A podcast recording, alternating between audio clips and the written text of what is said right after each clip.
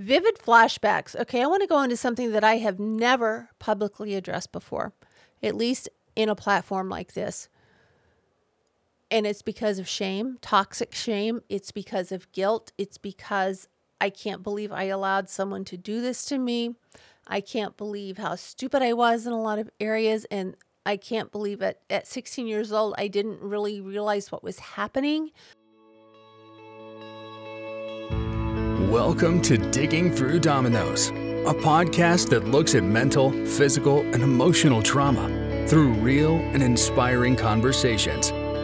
This is your safe haven that welcomes you in, but also isn't afraid to talk about what hurts the most. And now, here's your host, Terry Anderson. In reading the book, The Body Keeps a Score by Bessel van der Kolk, I came across a quote from Jessica Stern in her book, Denial, a memoir of terror. What a title. She states Some people's lives seem to flow in a narrative. Mine had many stops and starts. That's what trauma does. It interrupts the plot. It just happens. And then life goes on. No one prepares you for it. it. That's such a powerful statement. And I find it very true. And I would add on to that not only does no one prepare you for the trauma, how to deal with the trauma, how to get past the trauma, but they actually diminish you for being traumatized. You were weak, you're chaotic, why can't you get past it? You know, duh, because it's ingrained in my brain, because my trauma, probably is hers, started in infancy. I'm pretty sure pre-verbal infancy. And how do you do that when your when your brain is still forming in those first few years? It's rewiring. The trauma is rewiring you. How do you get past it? And how dare anyone say it's too much for me. Just get over it. Snap your fingers and you'll be okay. You don't need to go to a doctor because a doctor doesn't know anything. Well, in some time, some cases that has proven very true for me. Why are you trying to figure out what's wrong with you? Why don't you just move forward like I have? Survivors of traumatic abuse, in my view, are stigmatized. They are put down. They are shamed I think for several reasons. If we acknowledge their trauma, we might have to acknowledge our own. If we acknowledge their trauma, we may have to look at ourselves and say, why didn't I stop what they were going through? We may have to look at ourselves and say, what is wrong with me as a human that I can't have compassion on someone that's been through what these people have had happen to them? We might actually have to admit we're wrong. I remember in with my son. I remember with my son Joshua, they had autism, and one of my other boys. Most of my kids were homeschooled on and off, but one of my other sons and Joshua, I had the same exact conversation with the school district when they were not being treated properly because of their disabilities.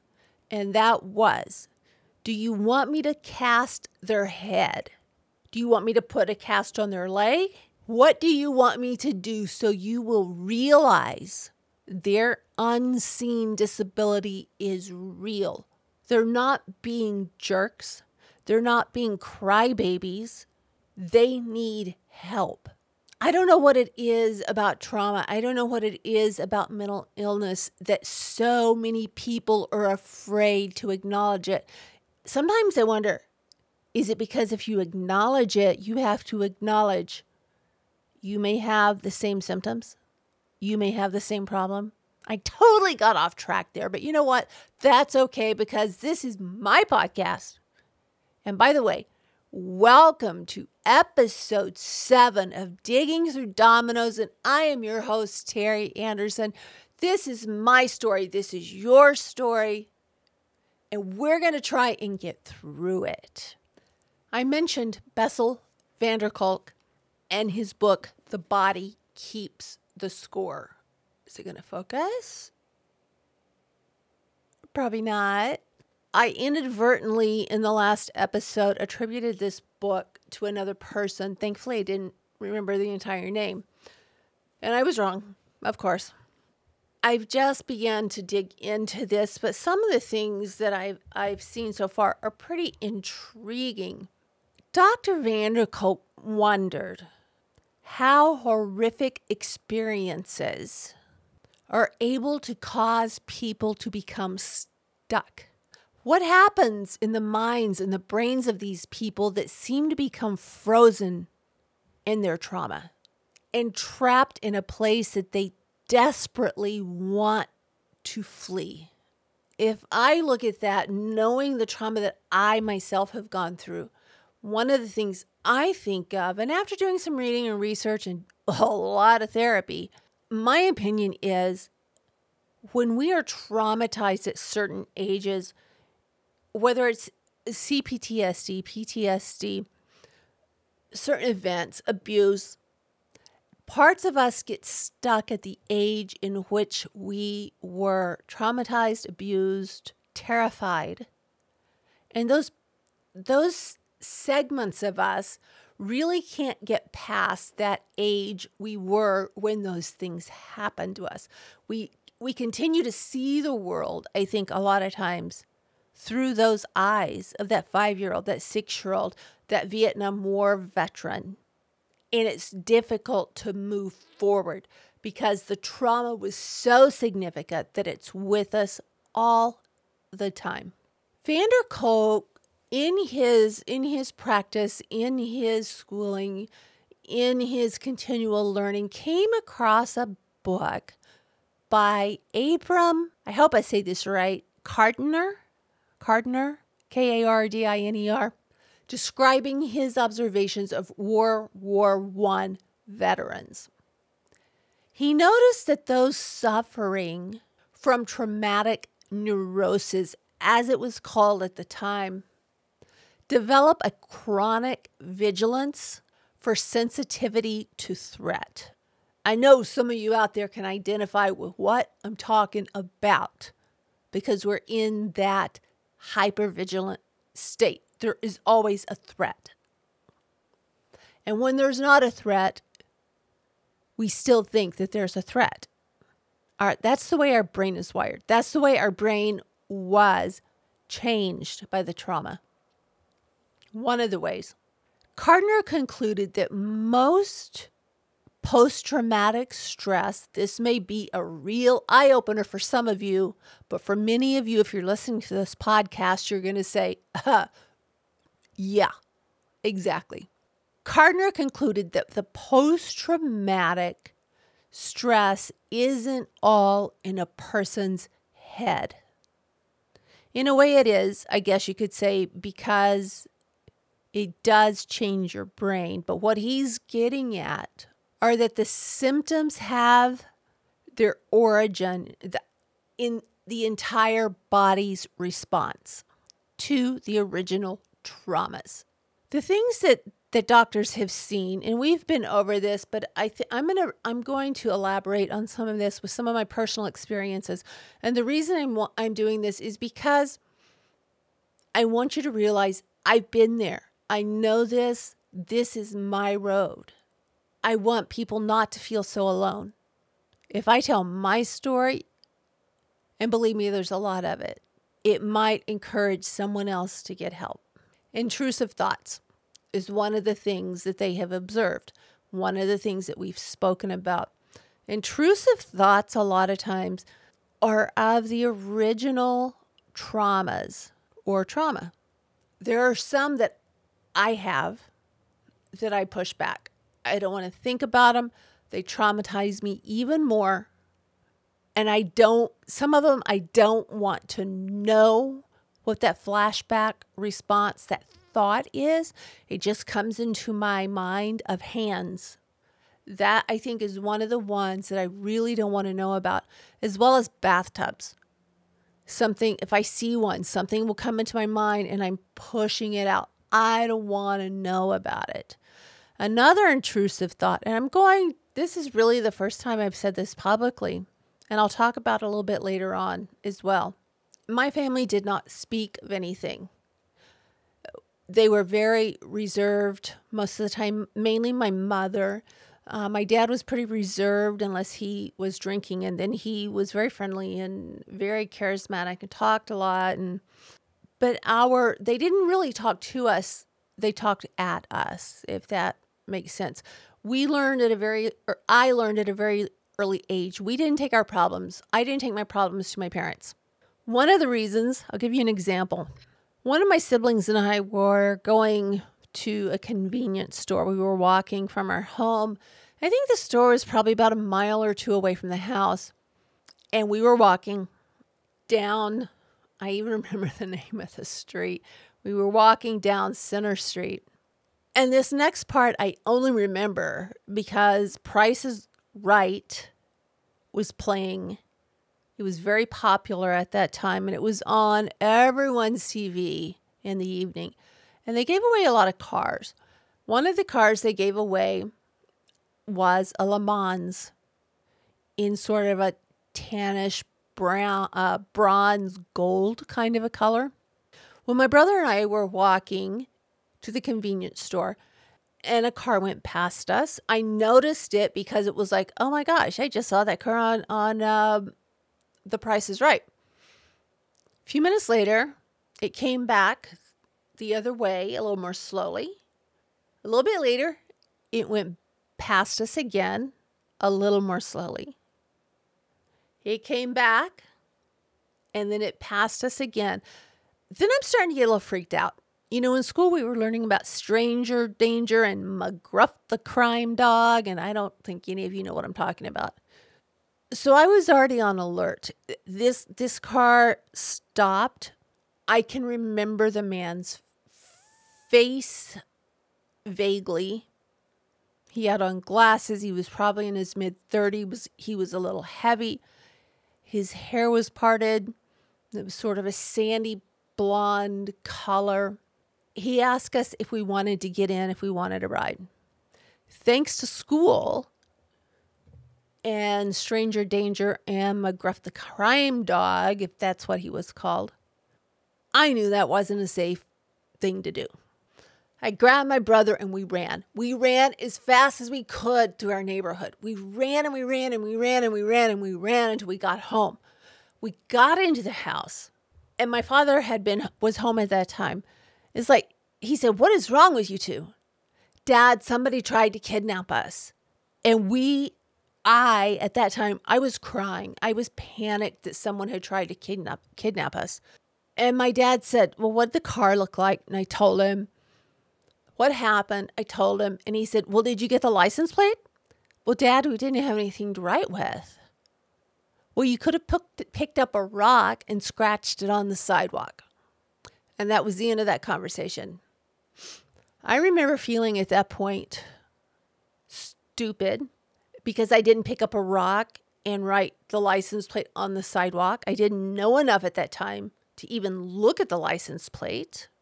And I felt very diminished and invalidated because if I wasn't smart enough to find a rock and scratch license plate number on the sidewalk, I really didn't have much value. Kind of ended at that with, you're stupid. You really, in my opinion, that's what came across. So I think of that from time to time. And I, I try to push that away.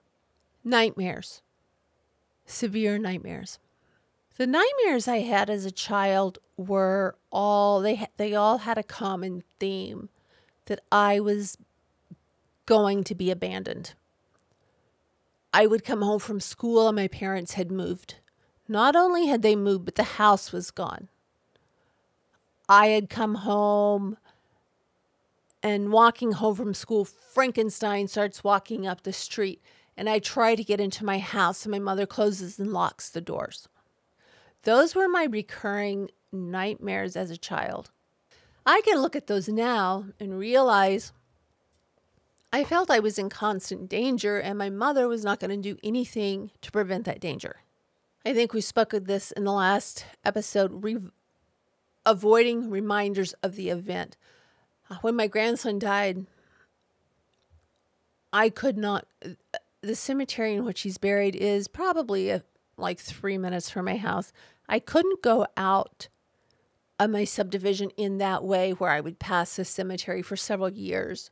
I just I couldn't do it. Losing him was just too traumatic. Watching him die, watching my daughter watch her son die, watching my grandson watch my grandson die, watching my kids watch my grandson die. It was just too much. So I didn't do that. I would go around the place where I had been hit on my motorcycle, you know, things like that. And these were things as an adult. As a child, I can't really tell you a lot about that. But as an adult, that's sort of what happened. Uh, we have memory loss. And I think a lot of memory loss is self induced. I know it is in my case because if something starts to bubble to the surface, and I kind of have a feeling what it is, I'm trying to push back down because I'm not ready to remember it. There are things even now I I can't remember. I just abs- it's like the hands. I see the hands coming toward me, but I cannot remember the face. That's really kind of creepy because I think if it had been a stranger, I might be able to remember the face because it would be more safe had it been a stranger. But it, uh, you know, those are that's just one example there of memory loss. And I do have a problem with my memory from time to time. I can remember things from my childhood a lot more. Remember talking to my aunt, and she's like, Wow, you've got a really good memory. Well, yeah, because I didn't have that many great things to remember in childhood. So the great things that happened, I remembered. And I do remember things, um, but there are times I just can't grasp that memory. Negative thoughts about yourself and about the world. To me, this world sucks. Not this entire world. A lot of the people I keep at arm's length. I don't want them too close to me. I used to, I thought, but it was kind of a surface level thing and it was a seeking validation. And it was, I think, since I had that foundation as a child, knowing that there were safe people out there that loved you, I was sort of continually on the hunt for the safe person that would protect me and I would be okay. I didn't know at the time I was going to be able to protect myself. That whole concept did not make sense to me. And you know, everything that I did, I remember a lot of the negative feedback I would get. And that really made me withdraw. I remember one time, and this doesn't go to my aunt really at all, it goes to my negative thoughts and the way I saw people at that time. I was little she had made a lemon cake. We were over at her house. She had made a lemon cake, and it wasn't my Aunt Susan, it was my Aunt Sandy. And my cousin and I were sort of like picking at it around the edges. She was such, she is, I guess, still an excellent cook. We didn't know she'd made that cake for later. We just knew that that thing was good. And so we're like picking around the edges and things. And she came up to me and I was mortified. I was scared to death that she was going to either beat me or she was going to give me away. She was going to make me walk home. She was going to abandon me. So, you know, I had very negative thoughts about myself in the world and what people would do. I, I didn't have a realistic view of, yeah, I did it. I'm sorry. I didn't mean to. It was just so good. I was terrified. Self isolation and feeling distant. This is something that we went over before. But yes, self isolation and feeling different are distant. I have always felt distant from people. I think there was one girl, Angela, when I met her, we instantly connected and I felt I could tell her anything. And that was because what I saw in Angela was myself. I saw myself 15 years younger. And I knew I could trust her and I would be able to tell her anything. anything. But other people, no, no. When your parents don't believe you, when your parents uh, dismiss everything you have to say, who else is going to believe you? If your parents don't care enough, no one else is going to care enough. And I know that's not true, but that's still really something I struggle with. I've tried to reach out to my Aunt Susan. She, I think, for some very good reasons on her part, is questioning that. And I think she has been, there is a conspirator in our midst that has caused havoc, lies, and destruction. And I don't know if my aunt is thinking about what this person is saying that is a pathological liar. You know, part of me really wants that connection, but I'm afraid of it because what is she going to do? She's going to read my text and never call me back. It's scary. It's really, really very scary. And one thing I want to emphasize is if you have been in a situation with your loved ones and you don't feel validated, you don't feel heard, you feel rejected, seek help. Seek not an unsafe person that's going to take all of your information and use it against you later. Seek out a therapist and don't just seek out any therapist. Get recommendations, read reviews, interview them, find someone you feel comfortable with because I'm here to tell you not every therapist is your best friend anger and irritability. I'd like to say that I have never had that, but I have. I've had very inappropriate anger and very appropriate or inappropriate anger and inappropriate irritability. Didn't know it at the time. I thought that it was justified in some way.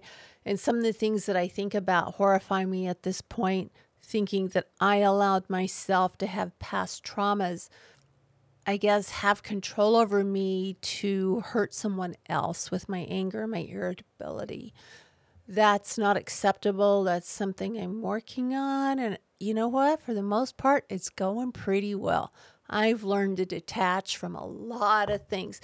I think that's really key in, in, in a lot of situations, especially if you're still in a situation with someone that that you don't exactly um, vibe with a lot of times and you push each other's buttons, you have to learn to detach.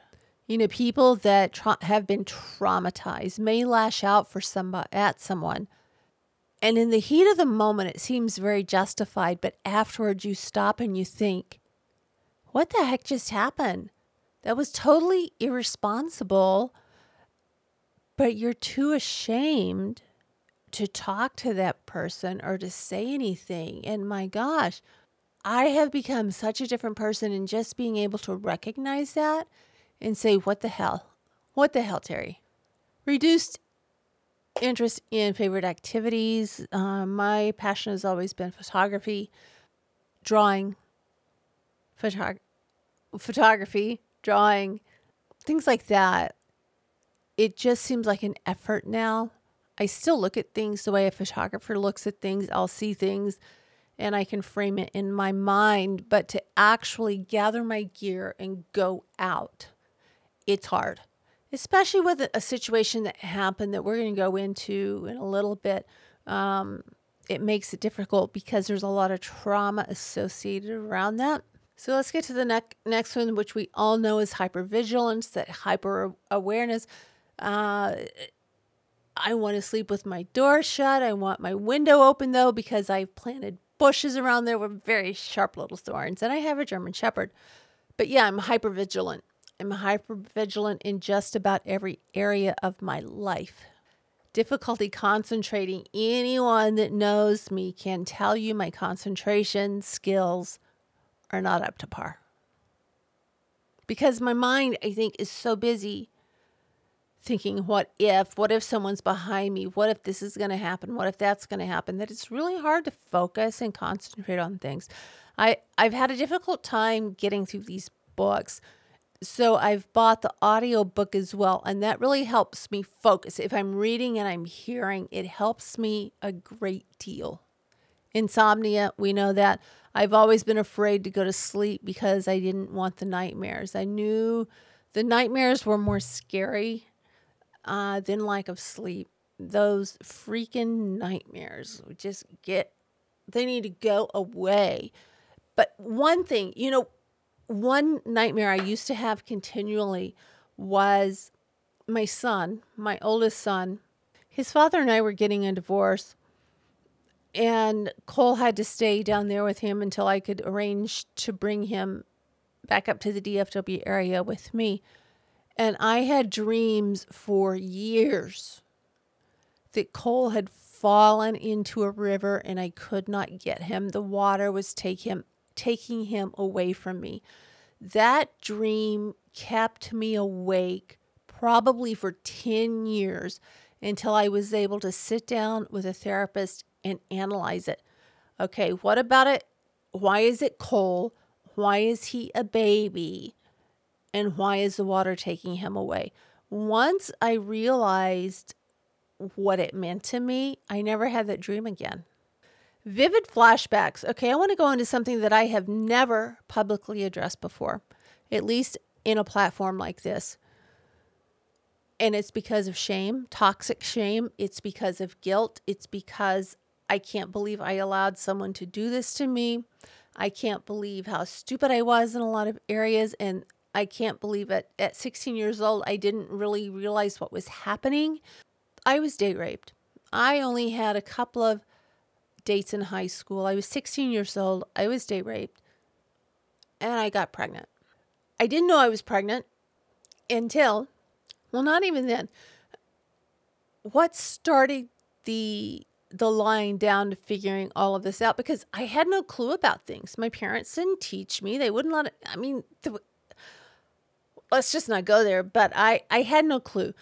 I was getting sick at school. I was throwing up my food. I was passing out. I was having a terrible time. And we couldn't figure out what was wrong with me. I cannot remember how I found out I was pregnant, but it was later in the pregnancy uh, my son was due in May of 1979. What I do remember, a lot of this is, has blacked out. Um, I remember telling my parents I was pregnant, or I told my mother. And then my dad came home from a trip, and I remember my mother calling me in to talk to my dad. And the only thing my dad said was, This pregnancy will be terminated. I was 16. I didn't know what to do. We knew enough not to question my parents. Um, at that time, I think abortion was barely barely legal. It took a long time after I told my parents for them to find a place. I was almost six months pregnant. Um, when they found a place that would accept me because it was, had been, you know, such a long time.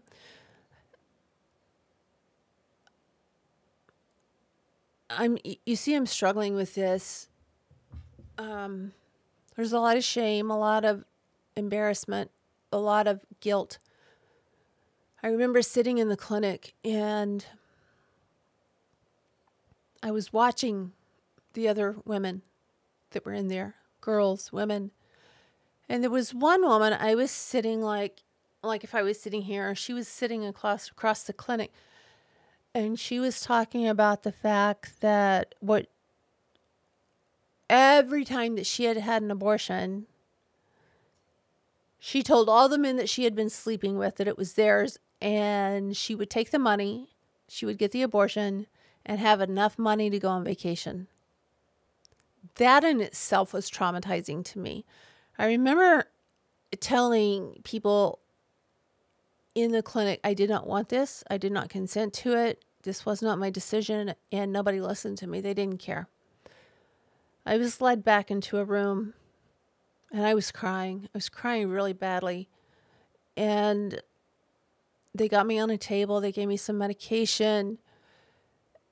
And I remember a nurse was trying to lighten the mood. Like, how do you lighten the mood if someone's going to murder your baby? Adoption wasn't even anything that my parents brought up. And I, and I all through that, I remember, I don't want this, I don't want this, I don't want this. And I was crying, crying, crying, crying. And the, the nurse was wiping the tears and she said, Your ears are going to drown. And I'm like, My baby's dying. And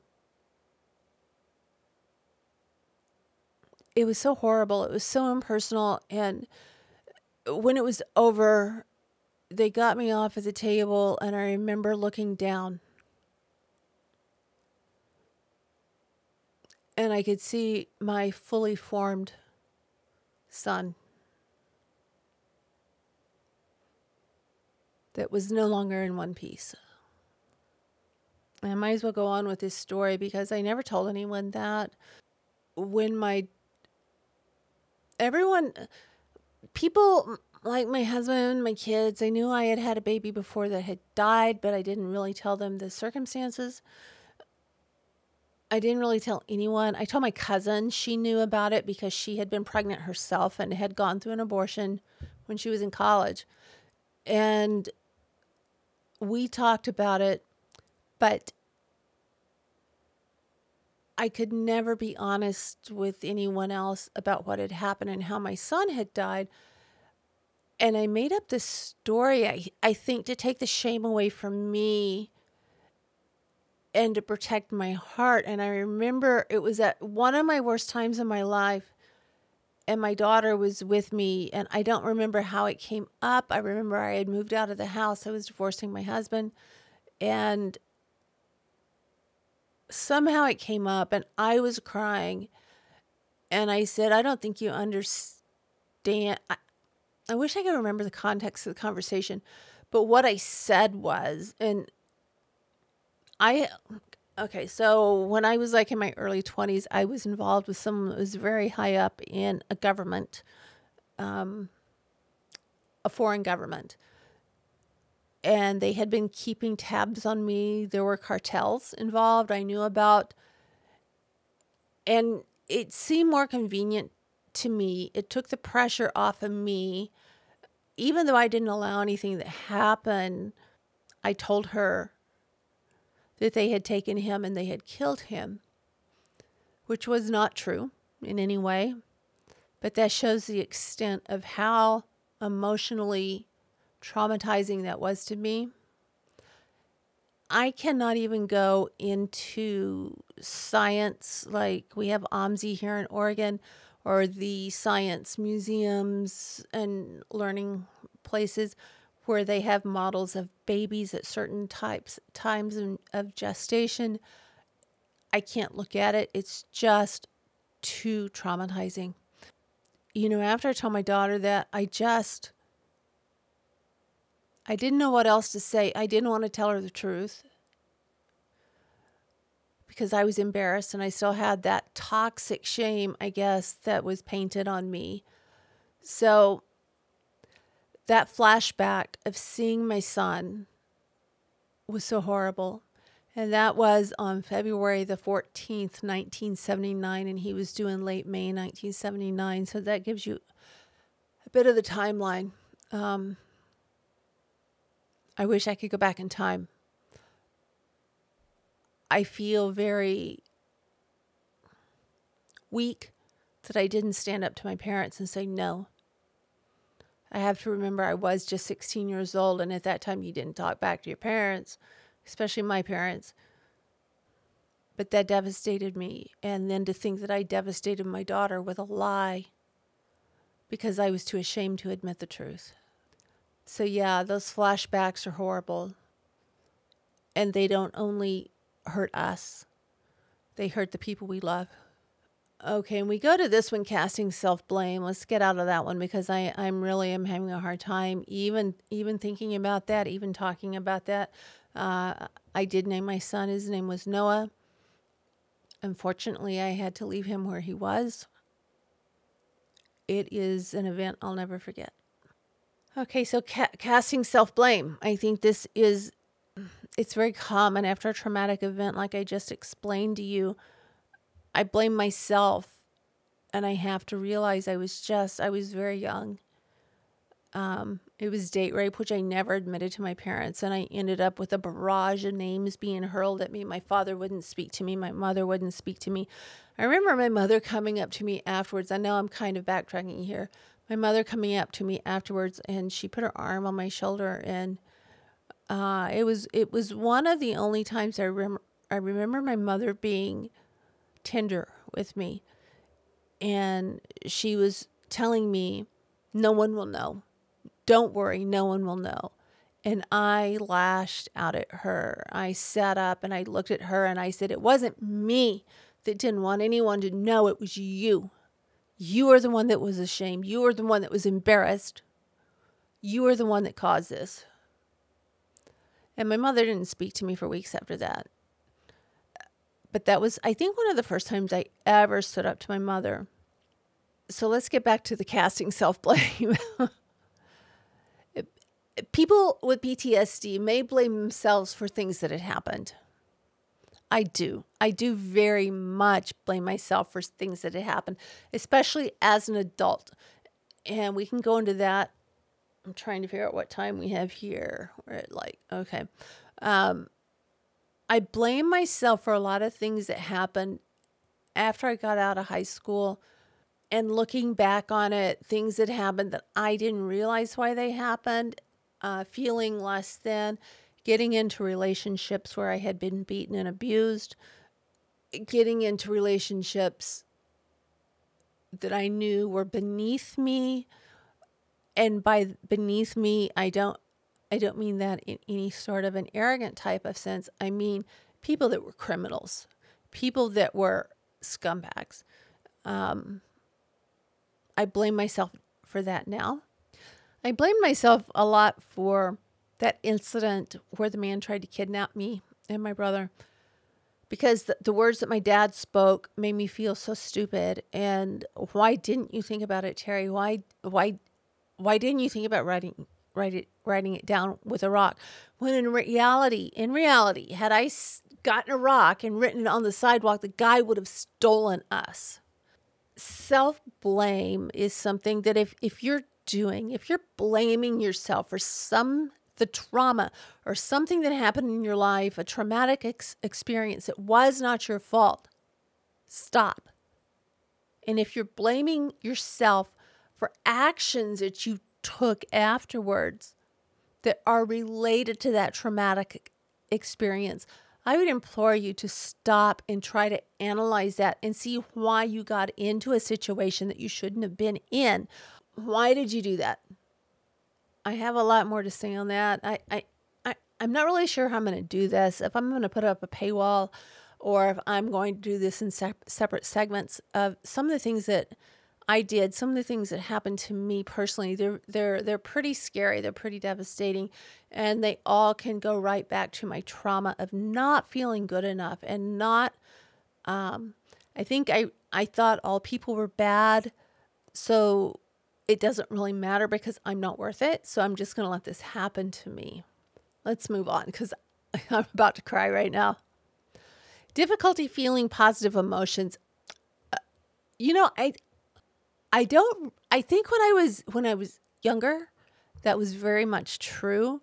I have experienced very positive emotions, but now I question them uh, because of a situation that happened not too long ago that I'm going to fully disclose in another episode. But I, I don't think I really had a problem with that. But if you do have a problem with that, once again, I'd ask you to seek out therapy and somebody that's really good with trauma therapy, people that have been through trauma. They will know much more than your general therapist on how to help you through that exaggerated startle response. If that door, door opened right now, I would freak out. I would completely lose it. I do that continually. I mean, it probably happens to me four to five, six times a week. Risky behaviors. Risky behaviors are equally common among those who have undergone trauma. Individuals with a high number of adverse childhood experiences, like in the ACEs test I spoke of, are more likely to try substances at a younger age and develop an addiction. Combat veterans fall into this category too. Risky behaviors can include drug abuse, which I never experienced, alcoholism, unsafe sex, which yes, I I did, and that was not for a sexual reason. It was for I wasn't worth it. Who cares? I'm not worth it. That's what I was told. That's what when I say that's what I was told, I was told in words and I was told in in actions and and um, attitudes high adrenaline activities and behavioral addictions, gambling, shopping. Those who are coping with their trauma through compulsive comfort seeking should seek treatment as soon as possible. My comfort seeking was very expensive lingerie. And I, I'm not kidding you. I spent thousands on that. I could very well, if I did not stay away from casinos, I could very well be a compulsive gambler. I'm not.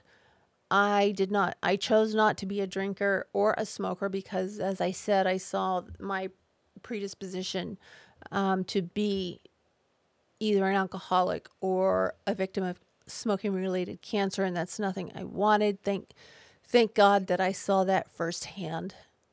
That stopped me.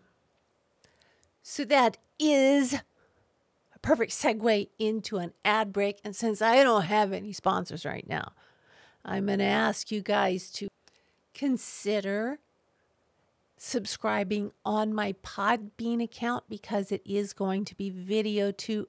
I believe I have it set right. My Tattooed Biker Chick account, you can find me on Facebook, Instagram, Twitter.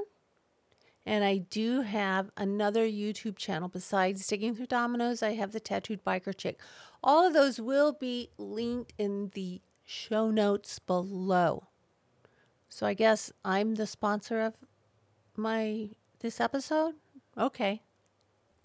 So getting back to Kardiner and his description that really aligned with what van der Kolk had seen in his thinking there was another man, Elvin Semrad, if I'm saying that correctly, I don't know.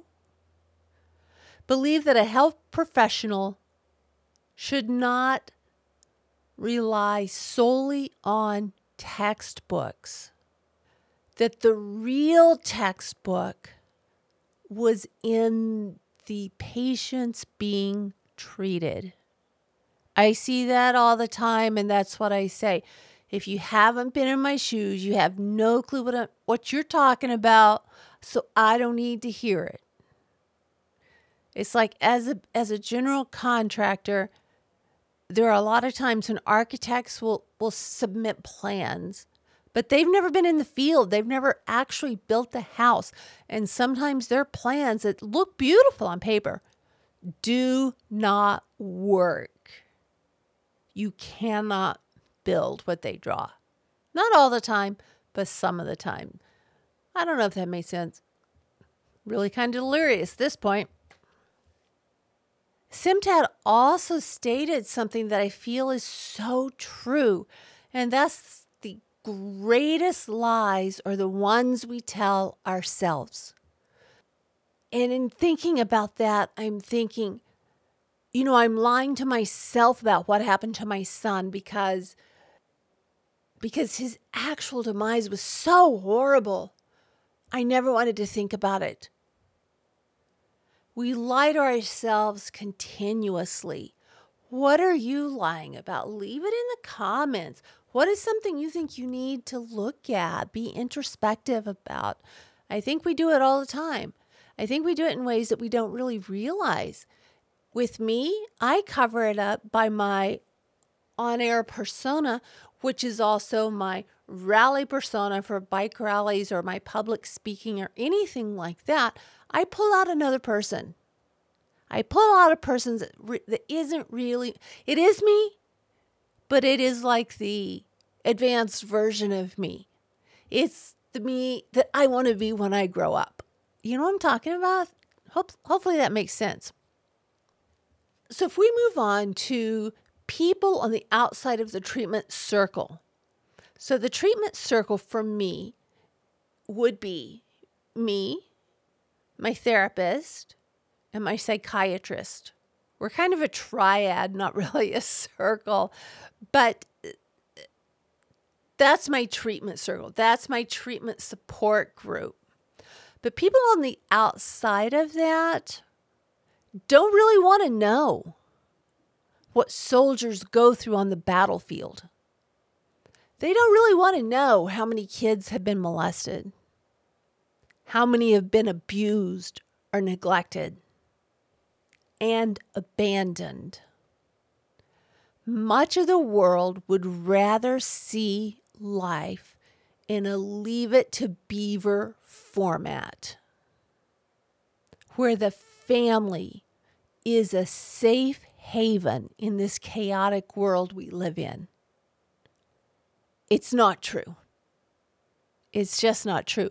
But unfortunately, that is still portrayed as such. And there are so many children out there that are still being subjected to emotional, mental, and physical abuse that's going to go on for generations until that cycle is broken.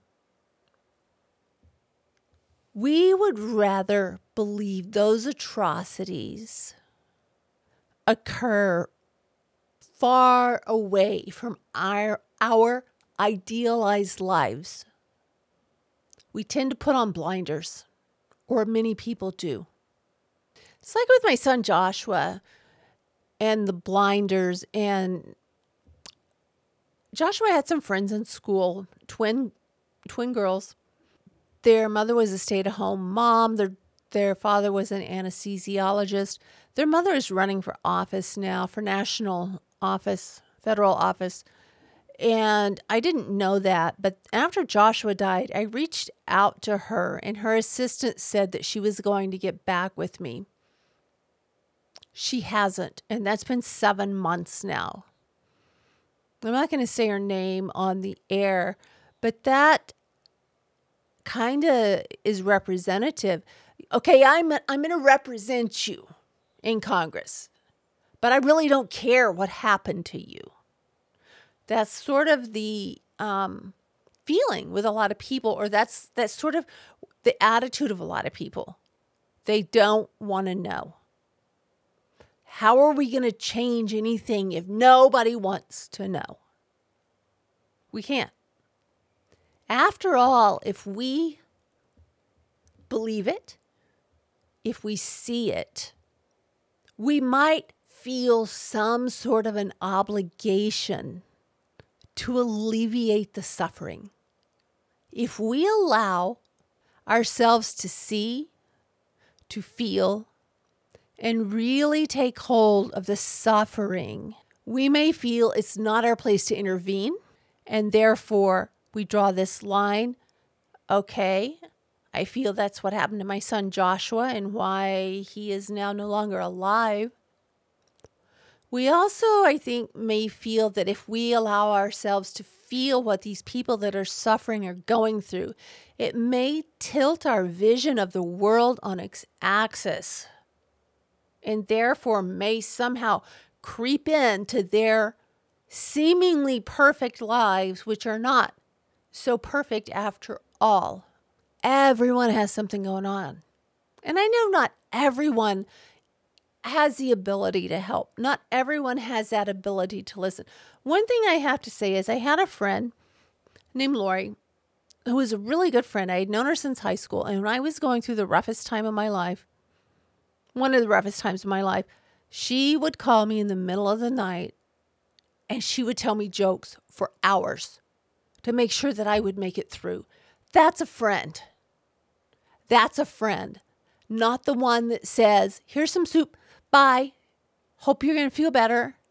It's one reason I don't go to church anymore because, you know, even as a Christian, I can recognize the fact that many Christians will say, I love you, I'll pray for you. They don't mean it. It's just something they feel feel obligated to say. Am I going to get backlash? Probably, but I really, you know, I don't care because it's the truth. I think another reason people don't intervene is it reminds them of what they've been through. And sometimes that trauma may be too difficult to bear for them. So many people, when dealing with traumatized individuals, traumatized adults that suffered abuse as children, we go unnoticed. We're sort of uh, kind of invisible for so so many reasons. There's so many reasons that i can't even identify. I think i've named a few. If you have any reasons that you think please drop it in the comments. I really want to hear or you can always email me at diggingthroughdominoes at gmail.com i'll put that in the show notes below as well. And could that lack of understanding that shame that guilt for things that we didn't do to ourselves. Could that be part of the reason that m- many of us are so susceptible to mind numbing agents, whether chemical, financial, sexual, which I found not really to be sexual, but to be um, distracting? Could that be why many of us resort to things of that nature? Overeating? Overeating, if you think of it, eating is a comfort. It's one of the first comforts we have. And as babies that really aren't nurtured by their parents, eating is the only comfort they get. There are many obese people whose root of that problem lies in lack of nurture. I'm not saying everyone falls into that category, but I would really ask you to look at yourself. Are you trying to numb something? by eating? Are you taking yourself back to a safe place, a fulfilling place? It's something to think about. I think so many that ignore those that they see that are obviously suffering do so because it is difficult and they would rather watch in silence. I think that's also kind of like a source of gossip. I don't want to help you, but I'm going to project what you're going through. I'm going to project my own situation and I'm going to use you as an example and I'm going to talk about that. That way it takes the guilt off of me, it takes the shame off of me, and I can say, hey, it's that person over there. No, guys, don't do that. It's not cool. Maybe they don't want to tarnish their image, it's just too much work. And you know, when those things happen by these people that are ignorant or so caught up in their own world, what it does is it, in fact, re traumatize us. Let's just add one more layer on this cake. I think my, my, my therapist the other day, he was pretty funny. He said, No, Terry, you're not a three layer cake. You're like a 137 layer cake. Like, yeah, I know. I know. And with him, I can take that because he knows the truth and he's not being mean. He's not being ugly. He's just saying, you know, you've got a lot of stuff you need to work through. You've been through a lot of crap. It's like, yeah, I know. I know. For those of us that are traumatized, neglected, or abandoned, abused as a child, or have been through traumatizing experiences repeatedly, Many people don't realize that anything can set off or trigger us. Scents. If I smell someone that wore the perfume my grandmother wore, I would break down crying. I think it's a, a reason I want to sometimes make the food my mother made, the food my grandmother made, because of the smell, the texture, the taste, the sight.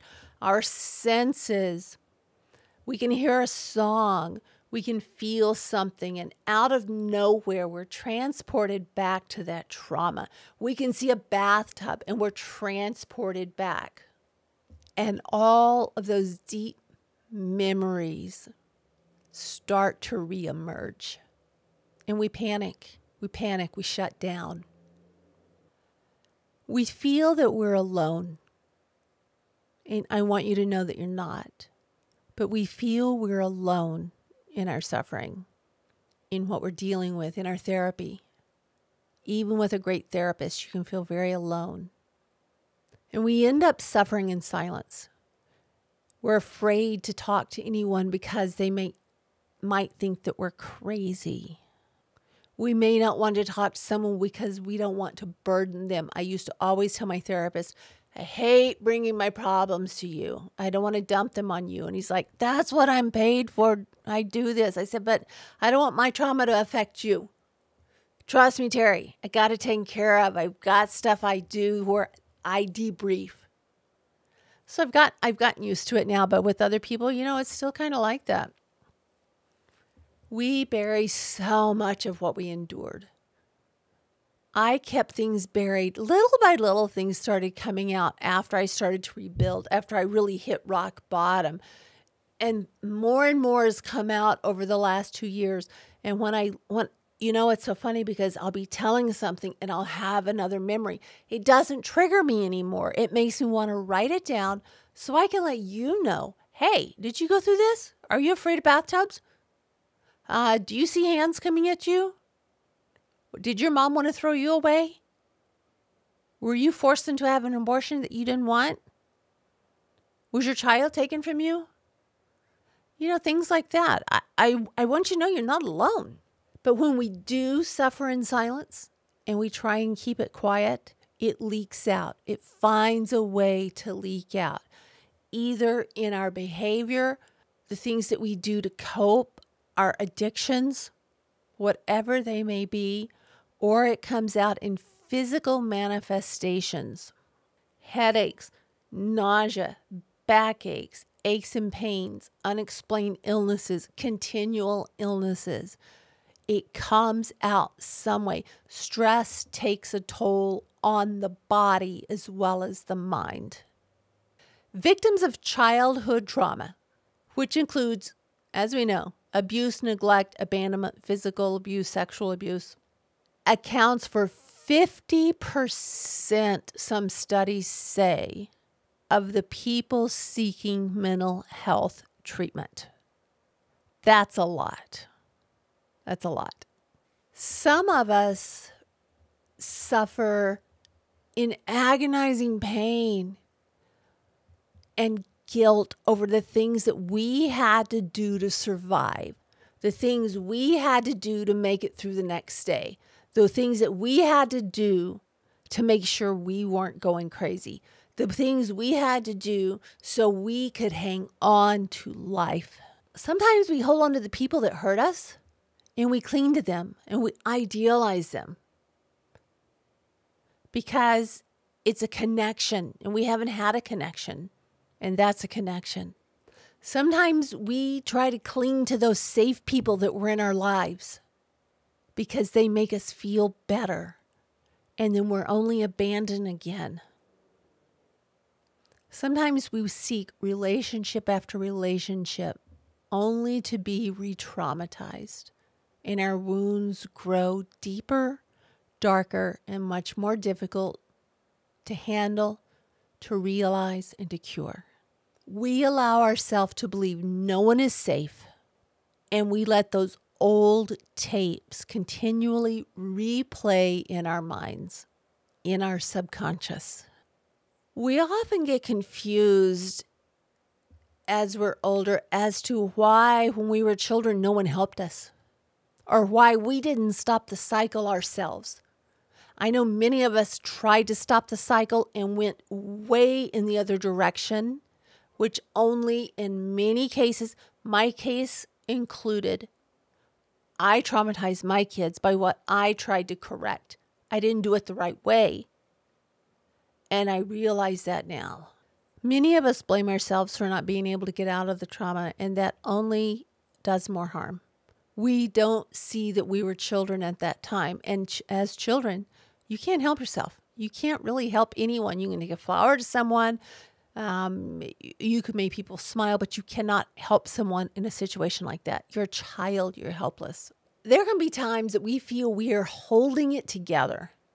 But what we fail to realize, we fail to realize that others, especially people that are close to us, do not want to admit that they allowed or aided in the abuse in any way. Sometimes they were too young, sometimes they just didn't care, sometimes they didn't know what to do. Sometimes they continue to blame shift themselves and see us as the cause of the problem, and not the result of what happened to us. For some reason, that tends to make some people feel better. That to me is pretty unacceptable and pretty weak character, in my opinion. When we are calling out, numbing, and desperately seeking, seeking attachment, any attachment sometimes, because we feel we are damaged beyond repair, as we've been led to believe by our caretakers, our family, our friends, our therapists, our priests, our doctors, our pastors. We never seem, until we are healed, to form proper relationships with people that are actually good for us, actually care for us, and want the best for us. Those that are proactive in our recovery and allow us and accept us to be who we are and help us along that path. We need to stop thinking that we're always going to have to settle for less. Because when we do that, those innermost needs, pains, and scars bubble up to the surface and they spew out to everyone we love or care about, put us back into withdrawal, put us back into untrusting situations. Or perhaps we push others away before they can push us away. Bessel van der Kolk says trauma results in a fundamental reorganization of the way our mind and body manage perceptions. It doesn't just change the way we think and what we think, but it also changes our capacity to think. That's pretty scary. He feels that t- telling our story isn't enough. Talk therapy isn't enough. It doesn't change the fact that our bodies are, have been rewired, and it doesn't change the automatic physical and hormonal responses in our body. We do remain hypervigilant, prepared to be assaulted, abandoned, or violated at any time. I think one of van der Kolk's most important messages that we're going to end on is for real change to take place. The body needs to learn the danger has passed, and we need to learn to live in the reality of the presence. It's a very profound statement, and it's also very difficult to do. With that, guys, check out the show notes for anything that you may have missed, all of my contact information. And until next time, peace, guys. I'll see you later. Thank you for listening to Digging Through Dominoes.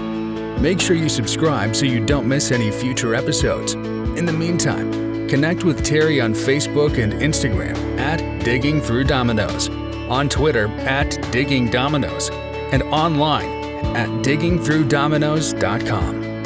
Until next time, thank you for listening.